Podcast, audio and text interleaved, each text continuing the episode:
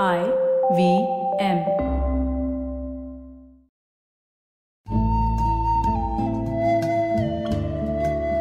IVM के Hindi travel podcast टेढ़े मेढ़े रास्तों पर आपका स्वागत है टेढ़े मेढ़े रास्ते ही क्यों वो इसलिए कि घूमना भी तो ऐसे ही रास्तों की तरह पेचीदा और लगातार उतार चढ़ाव भरा होता है, जहाँ हर पल कुछ नया देखने और महसूस करने को मिलता रहता है। शर्त बस यही होती है कि आँख कान खुले रहने चाहिए। मैं हूँ केशव चतुर्वेदी और मैं आपको ले चलूँगा इस ज़बरदस्त यात्रा पर। और सुनाऊँगा ऐसी मज़ेदार कहानियाँ, शहरों, किलों, महलों, सड़कों और सबसे अहम इंसानों की, जो पिछले 20 साल से ऐसे ही रास्तों पर भटकते हुए मैंने सिर्फ़ आपके लिए इकट्ठा की हैं। तो आइए शुरू करते हैं। उन लोगों के लिए जो 40 या 50 साल की उम्र के हैं, उन्हें तो हांगकांग 1970 के दशक से ही एक रूमानी सी जगह लगता है जिसके लिए विख्यात विलन अजीत जिम्मेदार है। हम हेलीकॉप्टर से हांगकांग भाग जाएँगे। अजीत का ये ऐसा डायलॉग है जो हर किसी ने ज़रूर सुना होगा। इसी डायलॉग को सुनकर बड़े हुए कई लोग ज़िंदगी में एक बार हांगकांग जाने की उतनी ही लालसा रखते थे जितनी अमेरिका जाने की। आजकल हांगकांग दुनिया भर के मीडिया में छाया हुआ है। वहाँ रोज धरना प्रदर्शन हो रहे हैं और लोग कहते हैं कि चीन उसके पुराने लोकतांत्रिक स्वरूप को पूरी तरह खत्म कर देना चाहता है। जब भी मैं इन खबरों को सुनता हूँ तो मुझे अपनी हांगकांग की यात्रा याद आ जाती है। बात सन 2005 की है।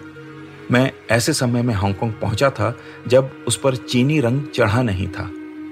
अंग्रेज़ अलबत्ता आठ साल पहले उसे छोड़ गए थे, लेकिन अंग्रेजियत का असर अभी भी दिखता था। मेरा जहाज़ रात में उतरा था, सो हवाई अड्डे से निकलकर जब हमारी गाड़ी हांगकांग शहर की ओर बढ़ी तो बंदरगाह पहले आया। यहाँ फैला रोशनी का साम्राज्य ही इस शहर से मेरा पहला परिचय था। दिल्ली से चलते समय मैं सोच रहा था कि मेरा जहाज़ हांगकांग के नामी हवाई अड्डे काइताक पर उतरेगा, जो शहर के बीचों बीच स्थित है। और वहाँ उतरने के लिए ऊँची ऊँची इमारतों के बीच से जहाज़ गुजरेगा तो उसका रोमांच ही अलग होगा। मेरी यह सोच एक एयरलाइंस के उस विज्ञापन से उपजी थी, जिसमें जहाज़ को ऊँची इमारतों के बीच से उतरते हुए दिखाया गया था। लेकिन हांगकांग उतरकर मुझे पता चला कि लगातार ऊँची होती इमारतों के कारण काइताक को तो उन्नीस में ही बंद कर दिया गया था। और उसकी जगह अब लेंटाउ द्वीप पर एक नया हवाई अड्डा बनाया गया था। उस रात तो देर हो गई थी, सो मैं सो गया।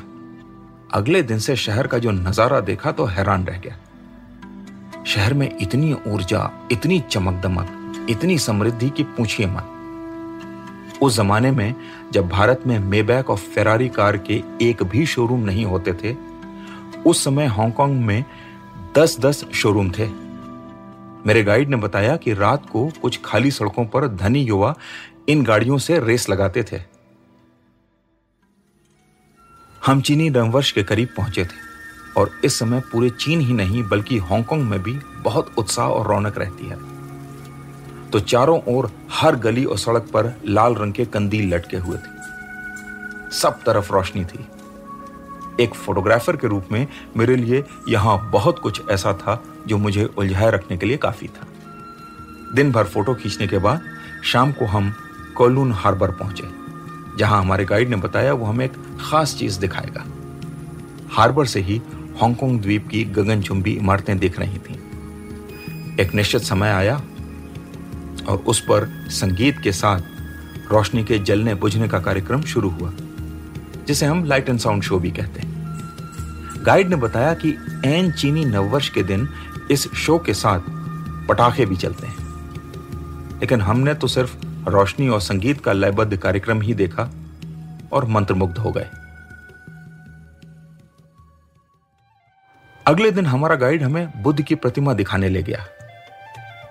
एक नज़र में लगा कि ऐसी प्रतिमा तो पूरे पूर्व एशिया में भरी पड़ी है। इसमें ऐसा क्या खास है कि वो हमें यहाँ तक लेकर आया? है लेकिन यहाँ एक खुली जगह पर एक प्लेटफॉर्म है, जहाँ आप खड़े होते हैं तो खुली हवा में, बिना किसी दीवार या छत के होते हुए भी आपकी आवाज़ गूंजने लगती है।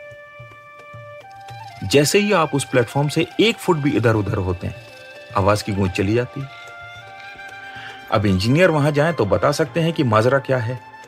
लेकिन मैं तो पूरा समय चकित ही घूमता रहा। इसके बाद मैं मछुआरों के गाँव में गया, जहाँ घर पानी में खंबे गाड़ कर बनाए गए। नीचे पानी बहता रहता है और लोग उससे थोड़ा सा ऊपर अपने आराम से ज़िंदगी बिताते रहते हैं। उन्हें देखकर मुझे जेम्स क्लेवेल का उपन्यास नोबल हाउस याद आ गया। उसमें 1960 के दशक के हांगकांग का वर्णन है।